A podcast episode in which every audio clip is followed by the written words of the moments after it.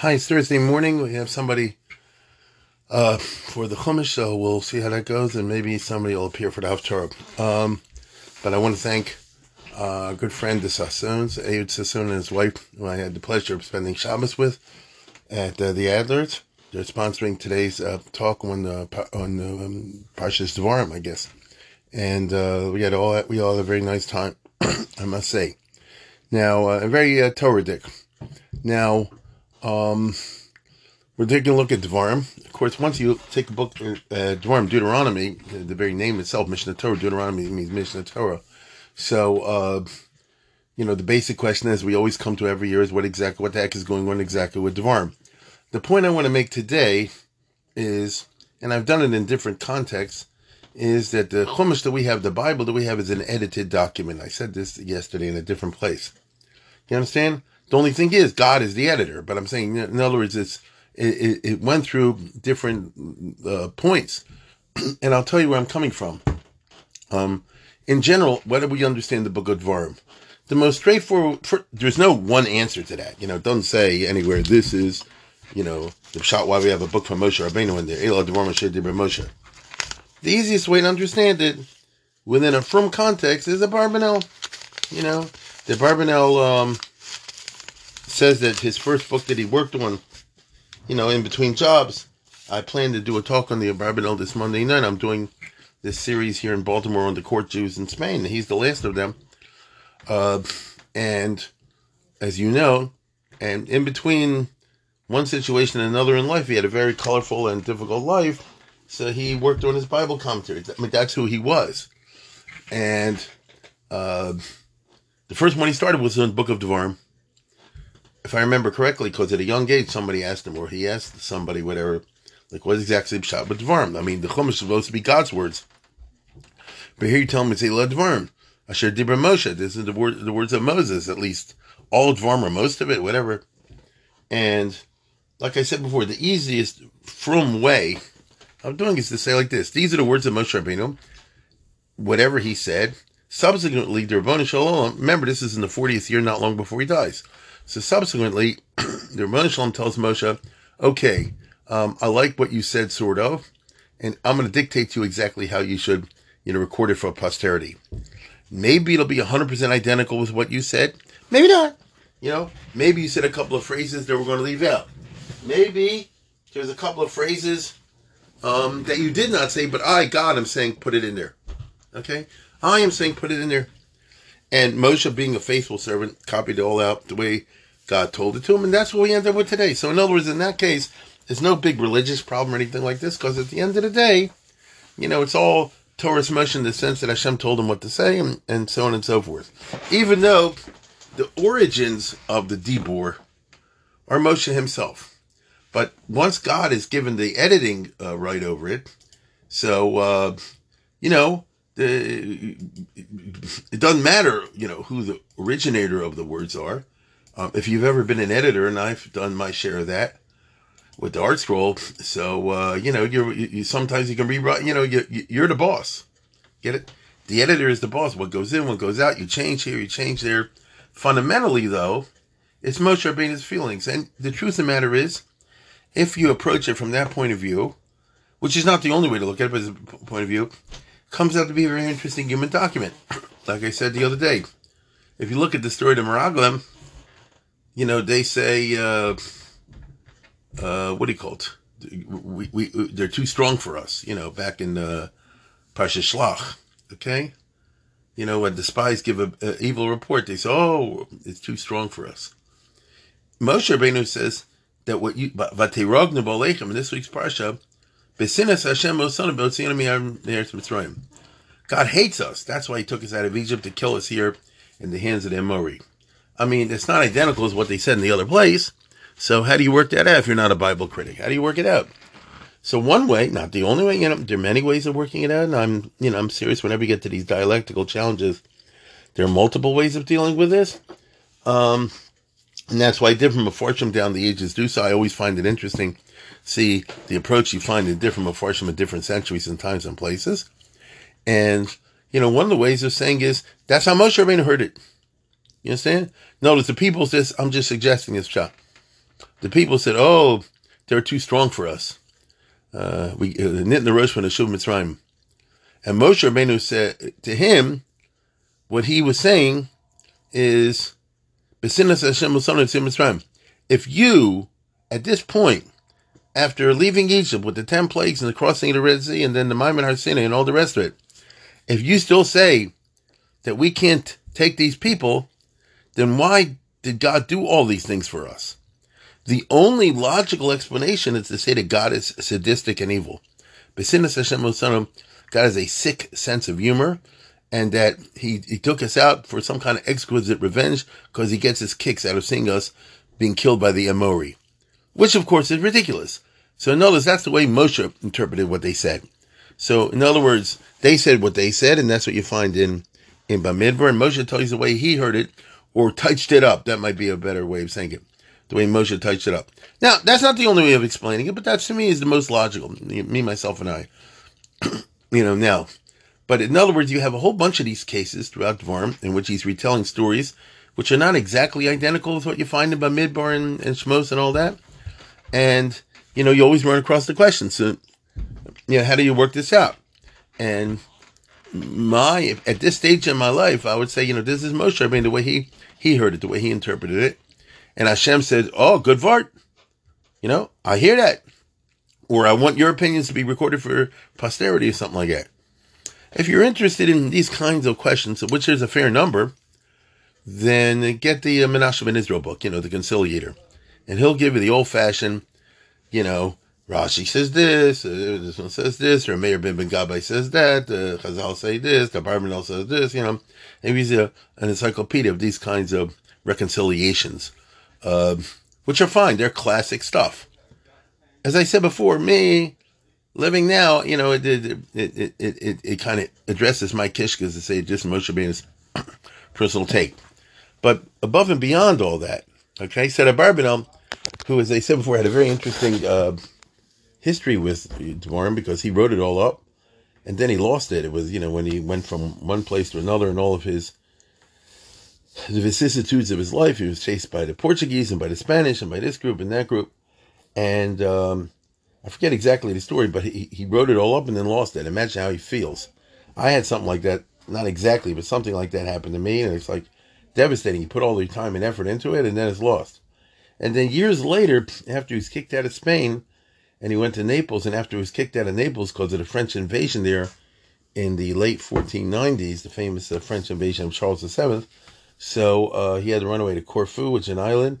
And when he was there, he went to the flea market, and there was his manuscript, which he saw as a sign from heaven that he should finish it and publish it, and so on and so forth.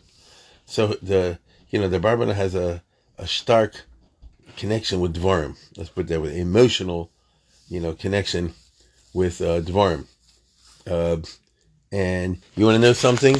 Uh, uh, I'll tell you something interesting. This is just uh, my own uh, history opinion. You know, if you look again, now remember the story I just told you about Devarim and the Barbanel. Now, look at the famous incident in Lochem Beis and Divrei Yomim, where they find the Torah in the time of Yoshiyahu. Remember, and they open up and say, "What is this?" And they take it to Huldah and all that story. So they found Sefer Torah Moshe. So what does that mean? So as you know, there are different opinions in Chazal and Mefarshim. Maybe they found the Sefer Torah and they didn't know what it was. That's how far gone they were from Yiddishkeit. That's one interpretation. Because, uh, you know, the wicked kings before him, like Menashe and Amon, had burned all the Sefer Torahs, etc., etc. You know, here's one that they skipped, that they missed. Okay, I mean, you know, that certainly is a mahal. The Barbanel follows the opinion that they found the original Torah that Moses wrote. You know, the 13th copy, as we shall see. Right? Uh, you know, because Moshe wrote one for all the tribes, and then he kept the one in, in the box, in the Aron. And they found that one. So, in other words, they found the original Torah Moshe. And that's what freaked him out. Why? And he says, Ki Nimsa Moshe if we today found the original Torah written by Moses, Pachad Yikranu we'd be freaked out because of the Kedusha involved. True, you know, true. If, if, if, if, if you found Mamish, you know, the Torah written by Moshe, my goodness, right? So, um, it's a, you know, it's a famous uh, difference of opinion. Now, my point is only like this. you know, how come that Barbanel favors Zapshot? Uh, there are good reasons to do that, but Levi Umrli, you know, Bedidi Habiuvda, you know, in other words, I know what it's like to lose something, then find the original after many years later, and it was a moment of pachad and ra'ada, as he says. That's just my opinion. Uh, you know, that, that that's why I think it's rather coincidental or something like that. But uh, it is interesting. Be that as it may, that Barbanel says, I told you before, that, you know, these are the words of motion, and God redictated, and that makes it part of the Chumash. I think the Gross says the same thing, whatever. Uh, shine. Now, here's the point I want to make. The Bible we have is an edited version. What do I mean by that? Uh, I mean, literally, the Chumash that we have today. Um, even if you say God dictated all, it's still an edited version, meaning it's is a first draft, a second draft, and so on and so forth, which is just fascinating, at least to me. Um, I'll show you what I mean. We have um, the Chumash in the form we have it now. Obviously, Devarim wasn't there until the very end, meaning once Moshe finished his speech, then Hashem said, "All right, put, we're going to include this in." Right? So, um, and I'm following the standard interpretation, you know, that everything was written down in the form that we have it, in the form we have it, you know, now. How does the Rambam put it? At the very, very beginning of the Hakdama to the Mishnah Torah, you know, this, Kol mitzvahs nitnul Moshe B'sina Perushon, and uh, so on and so forth. Kol Torah Kisava Moshe Rabbeinu Kodem Shiamus. Right, the Rambam says Moshe wrote the whole Torah down, meaning the one that you and I have in possession today. The whole Torah down before he died, Biksav Yado, Venosan Sefer Chol Shevet Shevet, and he, and he made copies. Which, by the way, is quite remarkable if you think about it. Here's Moshe, he's old, even though he still had his strength. And, um, I mean, I know we're dealing with a guy who can do miracles. I mean, I get that, but just consider when I'm at, those of you out there, whoever, any shaykhs to being a sofer, of Sefer Torah, mezuzahs, tefillin, whatever, he wrote, he had to, he had to write out 13 distinct Torah scrolls. You know, Chumashim, Breshit Shemos Ba'ikra Midbadvarim. It's not a small thing to do. How long would it take you, the cipher out there, or the guy you know, or your brother-in-law, whoever, to write 13 Sefer Torahs? And not a Dover Pashit, okay? But okay, you're dealing with Moshe Rabbeinu, fine. I mean, if you could circumcise a million people in a day, so you can write 13 Torahs in a day. But I'm just, you know, hello Dover hope. Now, um, so I, uh, Kol Torah Kul Ksav Moshe Kon Shamus B'Ksav Yodav Nosan Chol Shevet and he gave a copy to everybody and uh, to every tribe. V'Sefer Echad Nosan Aaron La'ed, and he put um, an extra copy, a thirteenth copy or maybe a fourteenth, whatever it is, depending how you count the tribes, uh, in the box of the Aaron as an aid, as a testimony, which really, really, really means, since we're dealing with Jews, as a master copy that nobody should cheat, right? Otherwise, the other tribes will lie. You know, if I'm a Levi, I'll say this: Hey, my copy says not that the Levi don't get any land; the Levies get all the land. The other tribes get no land. You know, why not? You think I'm saying this as a cynical vart? Look in the in the Medrash Rabbah, in Vayelech, uh, in, in Parshates. Am Rab Yanai, Kosab Shlosh Esrei Torahs, Shteim Esrei Lishnei Asar Shvatim, Va'achad Hinich Ba'oren, She'im Yevakesh Lezayef Davar, if anybody's going to do ziyuk, forge, right? Forgery. As I said before, because what's to stop one shaver from saying this, one chab, one shaver to say that? So you have to have a master copy, which is a sad commentary events, but all right, then, you know, it's, it's very human, it's very, very realistic. So this was written before he died, meaning, uh, you know, after the speech that we're reading in, in, in Dvarim which is which, which is being written, you know, and so on and so forth. So uh, okay, and later on Hashem says Lokoach Sefer Terazos V'Samtam Masabaran, you know, over in Parsha Vayelach. So that's that. But this did he write the whole thing from A to Z, from Bereshit to the end? So the answer is yes. But he already had parts of that, or at least according to rabbinic tradition, we had parts of that, because if you go back, if you remember, at the time of Maimon Har Sinai, in Mishpatim, uh, Parsha Mishpatim, in Perkav Dalad, you look over there. So, you know, it says Moshe Omar al Hashem Al Nodav Avihu and so on and so forth. And uh, and the people say Kol Shadibra Shem Naseh. Vayichtov Moshe is Divrei Hashem. So Moshe wrote down a text. Divrei Hashem. There's different opinions in Mechilta what it means, but Rashi, you know, giving the easiest way, uh, the simplest way, all this, Mibratius on Matan Torah. Okay? Because of a mitzvah. So let's, for simplification purposes, say he wrote a book and a half. The book of Brachus, and then the half of, of Shmos. Okay? And then the other stuff later, whenever it's not clear, you know, different opinions. That's the trouble. You run into different opinions. Now, um, okay, but it's not so pushit because look at the Ramban's famous intro to Dvarim, and he wrestles with some of these problems, and he tries to give tries to give some kind of answer to the problems you face. Ramban is very famous. I'm sure most of you have seen this one time or another. It's a short intro into Dvarim. And what the, what the heck is this? Okay. Uh, Sefer. I mean, what is the character of the Book of Dvarim? There's a lot of musar, haranguing, and so forth, with the best intentions in the world. Uh, but that's mostly what it is, but not entirely. V'lo yazkir bo dover b'toras kohanim lo b'maise hakarbonis v'lo b'taras hakohanim b'maseim. But there's no kachim and tyrus, interestingly, in Dvarim, he says. Okay? Um, because they were already explained. And HaKohanim's reason him. The Kohanim being reason, you don't have to tell them twice. I don't know how that works exactly. The reason I say it is we have plenty of corrupt Kohanim subsequently, as you find in the Bible and elsewhere. All right, let's go with this. Al Yisrael, but the Hamon Am Yisrael, Yachzer Mitzvah no goes behem. That Moshe had to repeat sometimes. That's why you'll find the mitzvah that let's say, for example, is in Shmos or Vayikra or someplace like that, or Dvarim, I mean in Bamidbar, and it could be repeated a second time in Dvarim. Okay. So in other words, it's like, you know, like a, a, a parent or a mashkia says, I'm going to say it over again. I want to warn you twice. Right? Uh, Upam shalo or some rakla hazir yisrael b'rov It's to, you know, give him a lot of, of warnings and things like that. Especially as the Ramban says when Avodah Zarah, because over and over again, you hear Moshe Rabbeinu repeating himself, repeating himself. Rhetorically, the book of Dvarim is a funny speech because over and over again he says, "Don't do idol worship. Don't do idol worship. Don't me- you mess with idol worship."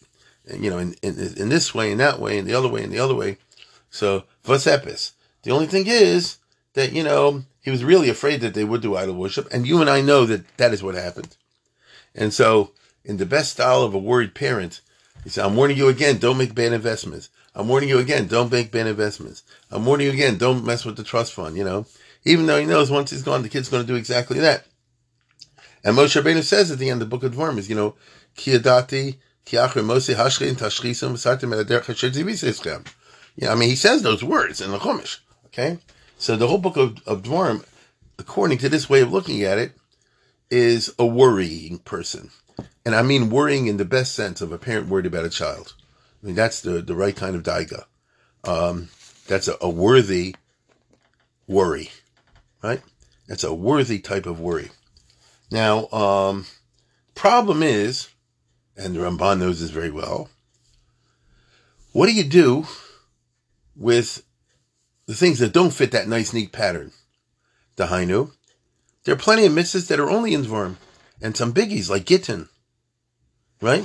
I mean, if it's really like a repetition, and and you're and you're only repeating to the people, not to the Kohanim, as he said before, and the people need to hear. So, so why do you have some major uh, uh, uh mitzvahs, halachas, that are only in Dvarim? For od Yossi b'sefer hazek ketzas mitzvahs shalom niskru klal yibam motzi shemram gerishin enim zomin v'zulasin. That's four biggies.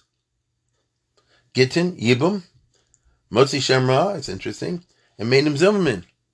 So they're not in the earlier books. So why is that? Okay? What I mean to say is like this. It's not so simple to do like the Ramban. And I mean like the uh, Abarbital and say, well, it's a speech of Moses and God just re-edited it. So are you telling me that Moses was Machadish Gittin? You, you understand what I'm saying? Ki, you know, ki kachishu bola bola motza Erebus Davar, Wakasal, the Sefer, the Crease of Manos, I mean, is that Moshe talking? And the only thing is, it comes, you know, it comes uh, in the Torah because God sort of confirms it, puts this gushpank on it by saying, write that down and we're going to include this in the Chumash. Right? I mean, Moshe Rabbeinu was the guy who came up with Yibam, with, uh, with Adam Zoman, and that made no sense. Okay? So, and, and the Ramban knows this very well. And so he suggests, but this is where you get dochik.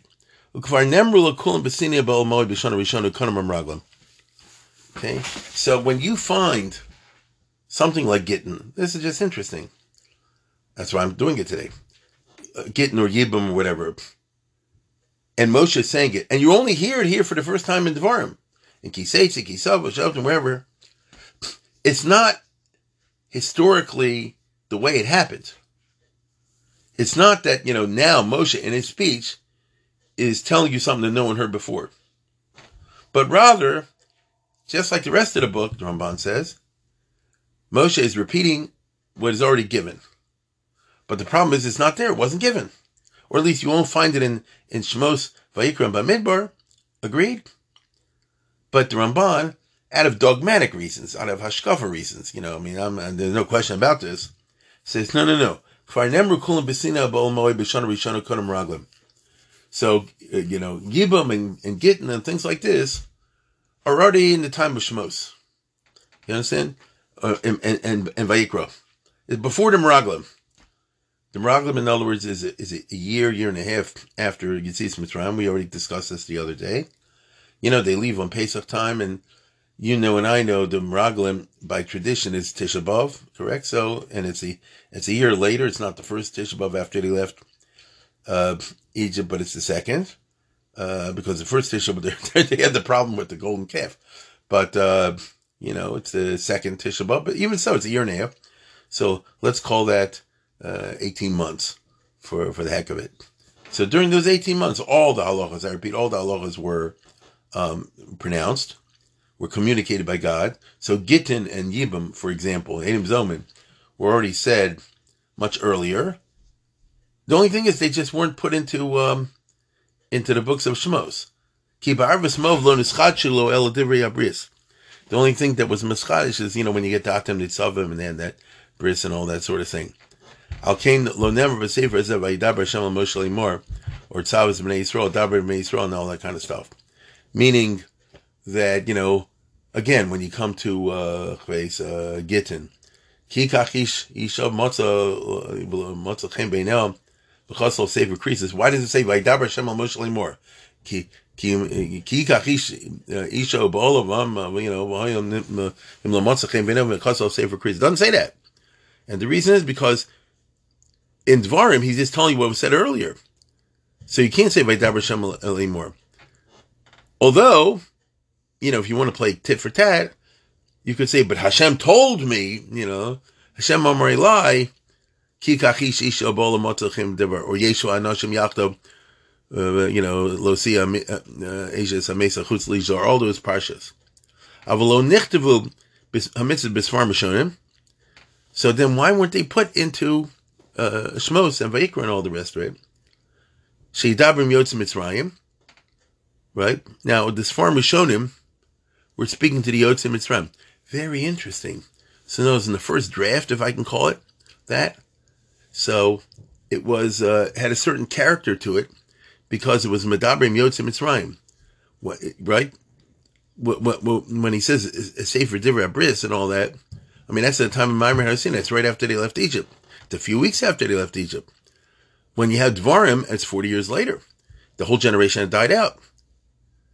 So Nevertheless, you're telling me that all these laws were pronounced earlier. So why aren't they in Shmos? Why aren't they in Vayikra? So he just can only suggest ulai lo nagu and amitzas rak. Maybe these dinim only, uh, you know, af al pi shein chavas haguf kasher ban binyan anasachim. Neshena tediros, they're not so common.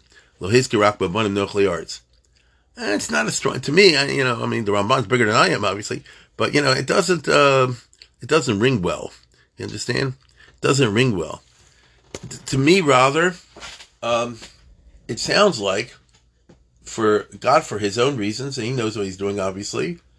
So, like this, we've taken you through 40 years. The first generation is gone. Enochanami, maybe the original plan was that the Yotzim Mitzrayim should be the, the, the, the, the boy hearts. That there wouldn't be a screw up with the Meraglim. And that generation, in the first year, especially if they hadn't screwed up with Egel Azov, that generation, in the first year, would go to Israel. Right? But just like every story in the Bible, every significant story in the Bible, there's a plan, and the plan is frustrated by human fallibility and human uh, mishagas. Starting with Adam and Eve in the Garden of Eden. That's the whole point of the story. They should have been in the Garden of Eden, la'avdo l'shamra, and to live up, live forever, happily ever after. But we know the whole point of the story is it didn't happen that way. Avram Yitzchak Yaakov should have been this and this way, but then came the Yosef business. And the Bnei Yisrael left Egypt Yad Roma, and they should be in Eretz Yisrael in five minutes, and they should be able, but they, they mess up with the Meraglim. Why is the Chumash like that's that's the human being, that is the human condition. There's a perfect plan, and then people don't live up to the plan. They mess up the plan. Uh, Elohim bar like like like Shlomo Melch says. You know, it, it's it's how people go. Now, it's not a uh, glorious story because it's not a fairy tale. When you do a fairy tale, then you do a glorious story. It's a real story. The Torah speaks to us today. If it does, it speaks to us today precisely because it's not simply an idealistic tale.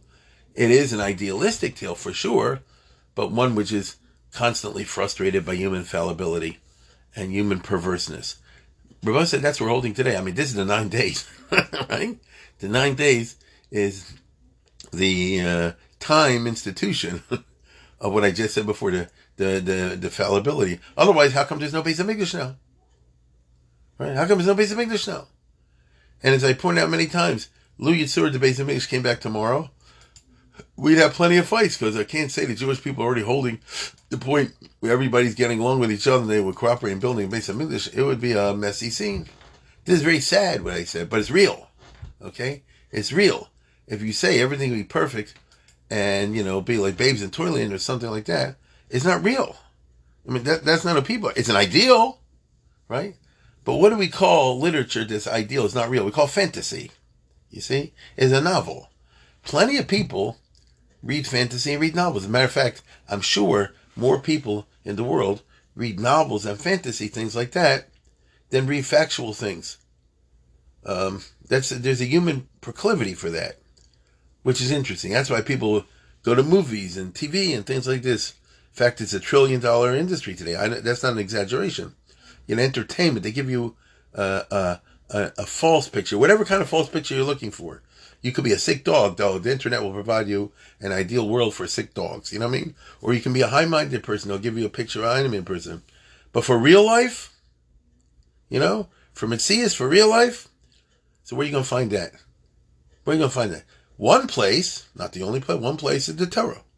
you see? But they're gonna but but then you have to deal with the problems of the real life. And so to me it's easier to say as follows. And I've had proofs of this in other places as well. I mentioned here in the podcast from time to time. Uh, there was perhaps some original version of the Torah, not the complete version, but some kind of version of the Torah because it says that Moshe wrote down the Divrei Abris. And let's go with Rashi, who's getting from Mechilta, even though there's a three-way argument in Mechilta, but let's go with Rashi. And he says it was the book of Abrasius and plus part of Shemos. Okay, fine. So notice in the 40 years in the desert, at least they had, written by Moshe Rabbeinu at God's command, okay?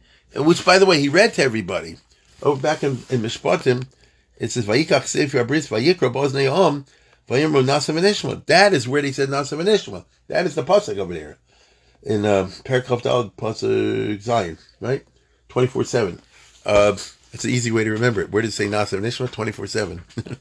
Uh, okay, so they had that, and there's different opinions, McGill, McGill, or whatever, as they go through the rest of the story. I mean, maybe they have te- other text. At least this text they have so you're wandering around for 40 years.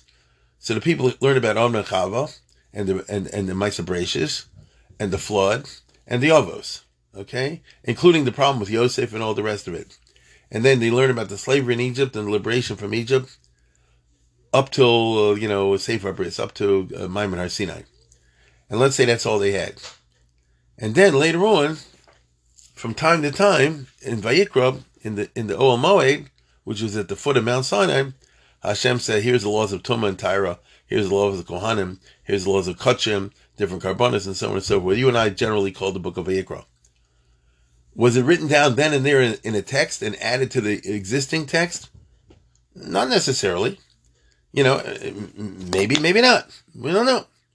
And then, you know, meanwhile, the generation dies out over 40 years, which is a long time. And now you're in the 40th year, and Moshe is dying. No, he's going to die soon. Uh, Hashem says, you know, I want you to write the book, the five books now, in a certain way. And I have my reasons for putting whatever I put in, you know, in a in an editorial way. For example, for example, uh, we talked about some sukkahs. What does it mean by sukkahs or shabtes b'nei Yisrael tzias meir Tzrayim?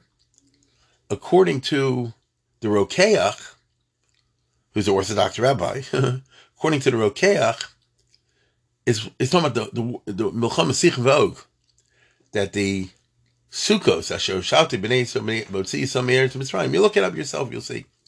Or listen to the old podcast.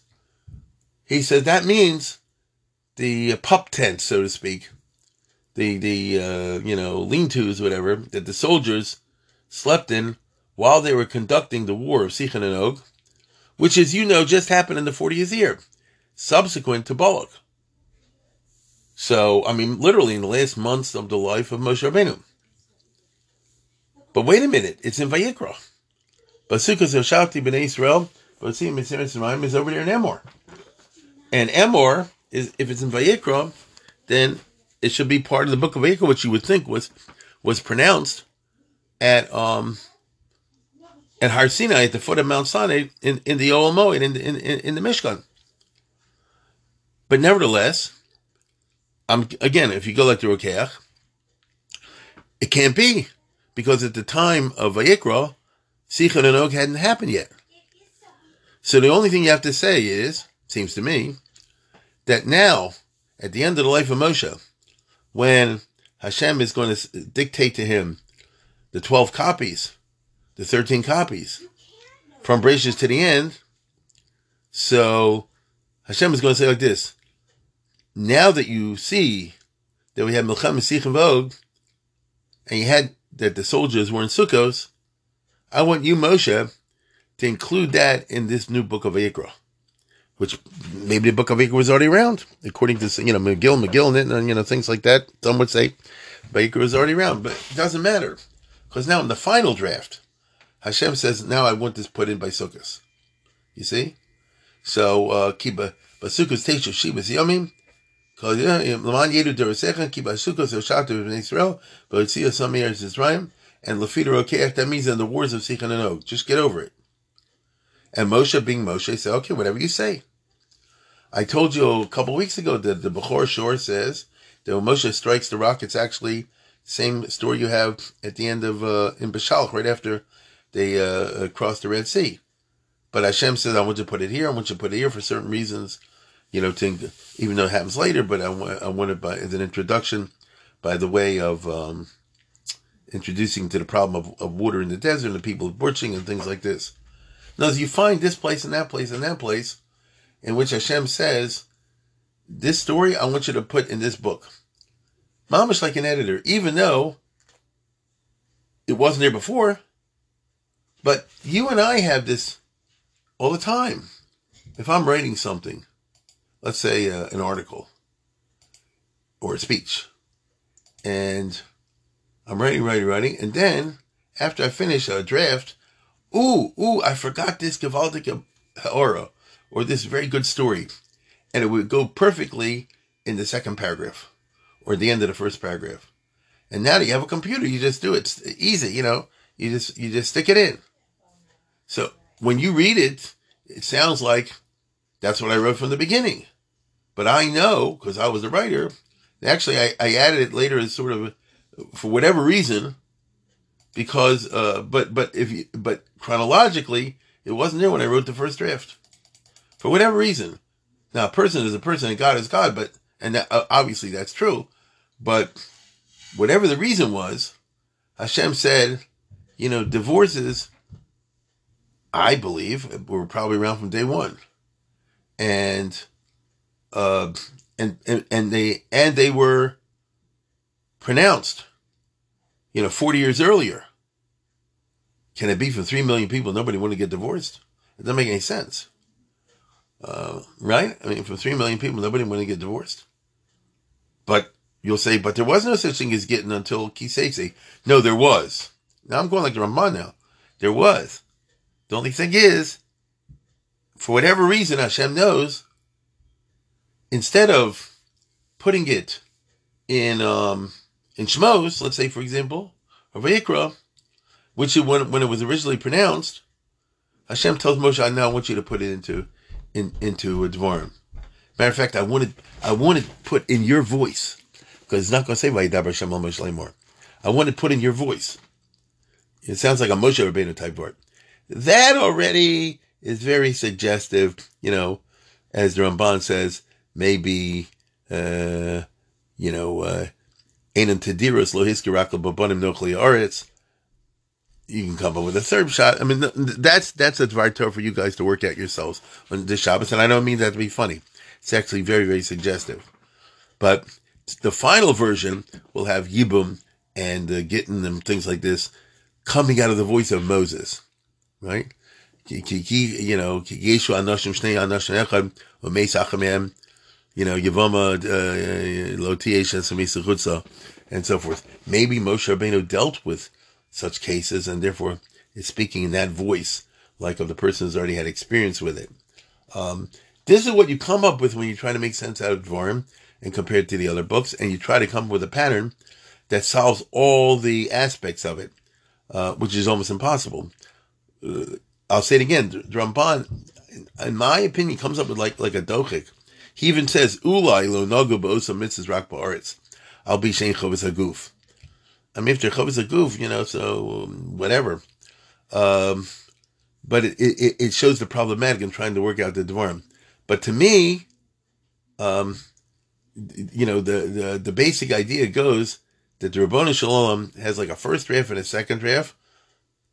The first draft, I would imagine, this is just me talking, first draft probably was Yotzi Mitzrayim. No, the first draft was, was, um, uh, can I use the word a perfect world? If the Jews hadn't made a golden calf. Because at the time that you have the, uh, in, in Mishpatim, they hadn't yet made a golden calf.